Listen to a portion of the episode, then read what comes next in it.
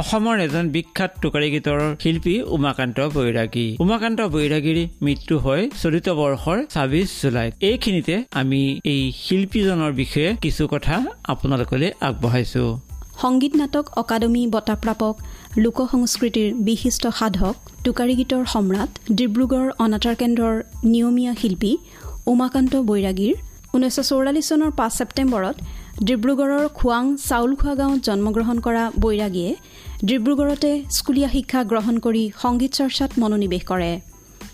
বাল্যকালৰ পৰা টোকাৰী গীতৰ চৰ্চা কৰি অহা বৈৰাগীয়ে ঊনৈছশ ঊনাসত্তৰ চনত ডিব্ৰুগড় অনাতাৰ কেন্দ্ৰত কণ্ঠ পৰীক্ষাত উত্তীৰ্ণ হৈ তেতিয়াৰে পৰা নিয়মীয়া শিল্পীৰূপে অনুষ্ঠান পৰিৱেশন কৰি আহিছে। পৰৱৰ্তী সময়ত ডিব্ৰুগড় দূৰদৰ্শন কেন্দ্ৰ গুৱাহাটী দূৰদৰ্শন কেন্দ্ৰৰ উপৰি ৰাজ্যৰ বিভিন্ন বৈদ্যুতিক মাধ্যমযোগে টোকাৰী গীত পৰিৱেশন কৰি আহিছে। ঊনৈছশ পঁচাশী চনত তেওঁ বৃন্দাবন নামৰ প্ৰথমটো টোকাৰী গীতৰ এলবাম পৰিচালনা কৰে আৰু উক্ত টোকাৰী গীতৰ এলবামটোত কণ্ঠদানো কৰে। ঊনৈছশ অষ্টাশী চনত কলিকতাৰ ভাইব্ৰেশ্যন ষ্টুডিঅ'ত মথুৰা নামৰ টোকাৰী গীতৰ কেছেটত কণ্ঠদান কৰাৰ উপৰি পৰিচালনা কৰে। ঊনৈছশ ঊনানব্বৈ চনত পৰম গুৰু আৰু অমিয়া মাধুৰী নামৰ দুখন কেছেটত কণ্ঠদান দুহেজাৰ এঘাৰ চনত ধৰ্ম শিৰোমণি নামৰ ভি চি ডি পৰিচালনা আৰু কণ্ঠদান কৰে। দুহেজাৰ এঘাৰ চনৰ পৰা ভাৰত চৰকাৰৰ সাংস্কৃতিক পৰিক্ৰমা মন্ত্ৰণালয়ৰ সৌজন্যত গুৰু শিষ্য পৰম্পৰা আঁচনিৰ আলমত তেওঁ গুৱাহাটীৰ কাহিলীপাৰা প্ৰশিক্ষণ কেন্দ্ৰ মুকলি কৰি টোকাৰী দেহ বিচাৰৰ গীত আদিৰ প্ৰশিক্ষণ দি আহিছে। দুহেজাৰ বাৰ চনৰ পৰা ভাৰত চৰকাৰৰ সাংস্কৃতিক পৰিক্ৰমা মন্ত্ৰণালয়ৰ পৰামৰ্শৰ ভিত্তিত অসমৰ লোকসংগীতৰ অন্তৰ্গত পৰম্পৰাগত দেহ বিচাৰৰ গীত টোকাৰী গীত দিহানাম আৰু বিহুনাম নামৰ সংগ্ৰহ আৰু সংৰক্ষণৰ উদ্দেশ্যে পুথি প্ৰণয়নৰ ব্যৱস্থা গ্ৰহণ কৰে। তেওঁ অসম চৰকাৰৰ সাংস্কৃতিক পৰিক্ৰমা বিভাগৰ দ্বাৰা আমন্ত্ৰিত হৈ হাৰিয়ানাত অনুষ্ঠিত হোৱা সৰুজকুণ্ড ক্ৰাফ্ট মেলাত টোকাৰী গীত পৰিৱেশন কৰি অসমৰ লোক সংস্কৃতিৰ প্ৰচাৰ তথা প্ৰসাৰ কৰি ভূয়সী প্ৰশংসা লাভ কৰে। ঊনৈছশ এসত্তৰ চনত ডিব্ৰুগড় অনাতাৰ কেন্দ্ৰই তেওঁক বৈৰাগী উপাধি প্ৰদান কৰে। দুহেজাৰ ছয় চনত যুৱতীৰ্থৰ দ্বাৰা সম্বৰ্ধিত বৈৰাগীক দুহেজাৰ সাত চনত অসম চৰকাৰে এককালীন শিল্পী সাহায্য প্ৰদান কৰে দুহেজাৰ আঠ চনত সামাজিক আৰু সাংস্কৃতিক অনুষ্ঠান সূত্ৰধাৰে দুহেজাৰ আঠ চনত অসম নাম সমাৰোহত দুহেজাৰ ন চনত ছাত্ৰ সন্থাই দুহেজাৰ এঘাৰ চনত প্ৰতিমা বৰুৱা পাণ্ডে কৃষ্টি প্ৰতিষ্ঠানে তেওঁক সম্বৰ্ধনা জ্ঞাপন কৰে। দুহেজাৰ এঘাৰ চনত ভাৰত চৰকাৰৰ সাংস্কৃতিক পৰিক্ৰমা মন্ত্ৰালয়ে গুৰু উপাধিৰে বিভূষিত কৰে। প্ৰায় সাতশ গীত ৰচনা আৰু কণ্ঠদান কৰে বৈৰাগীয়ে। ইয়াৰে ভিতৰত পাঁচশটা গীত অনাতাৰ কেন্দ্ৰ আৰু দূৰদৰ্শন কেন্দ্ৰযোগে সম্প্ৰচাৰিত হৈছে। দুহেজাৰ বাৰ চনত অসম চৰকাৰে তেওঁক শিল্পী পেঞ্চন প্ৰদান কৰে। দুহেজাৰ তেৰ চনত তেওঁক প্ৰদান কৰা হয় সংগীত নাটক অকাডেমী বঁটা। দীৰ্ঘদিন ধৰি অসুস্থ হৈ থকা বৈৰাগী কিছুদিন গুৱাহাটী চিকিৎসা মহাবিদ্যালয়ৰ হস্পিটেলত চিকিৎসাধীন হৈ আছিল। উমাকান্ত বৈৰাগীৰ যোৱা ছাব্বিছ জুলাই তাৰিখে পৰলোক প্ৰাপ্তি হয়।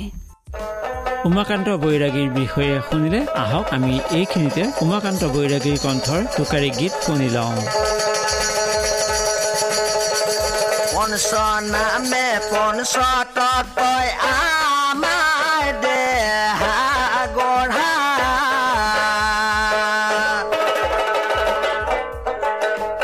গুচি যাব এদিন দেহা সংসাৰ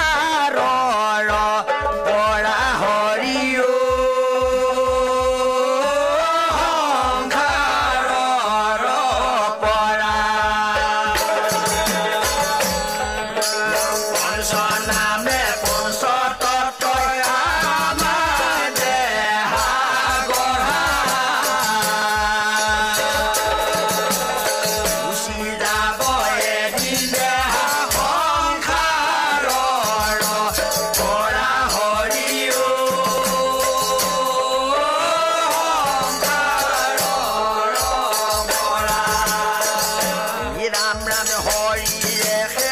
অধিষ্ঠান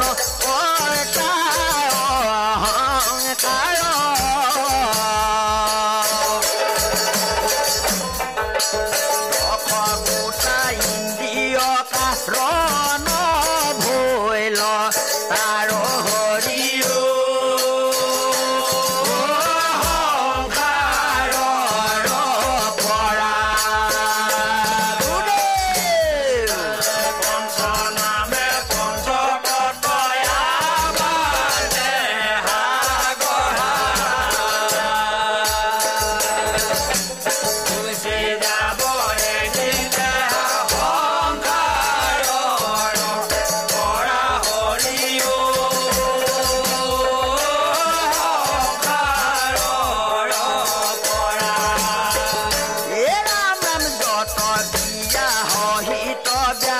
Bye.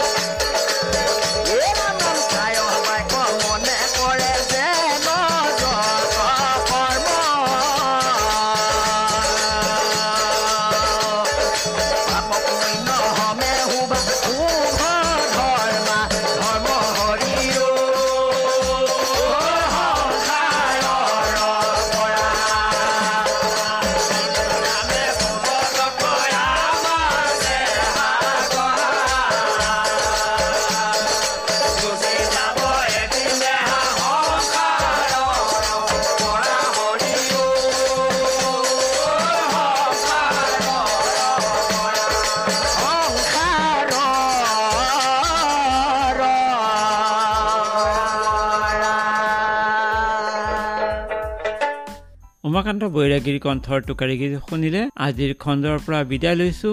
আমাৰ পডকাষ্ট লাইক ছাবস্ক্ৰাইব আৰু শ্বেয়াৰ কৰিবলৈ নাপাহৰিব। নমস্কাৰ।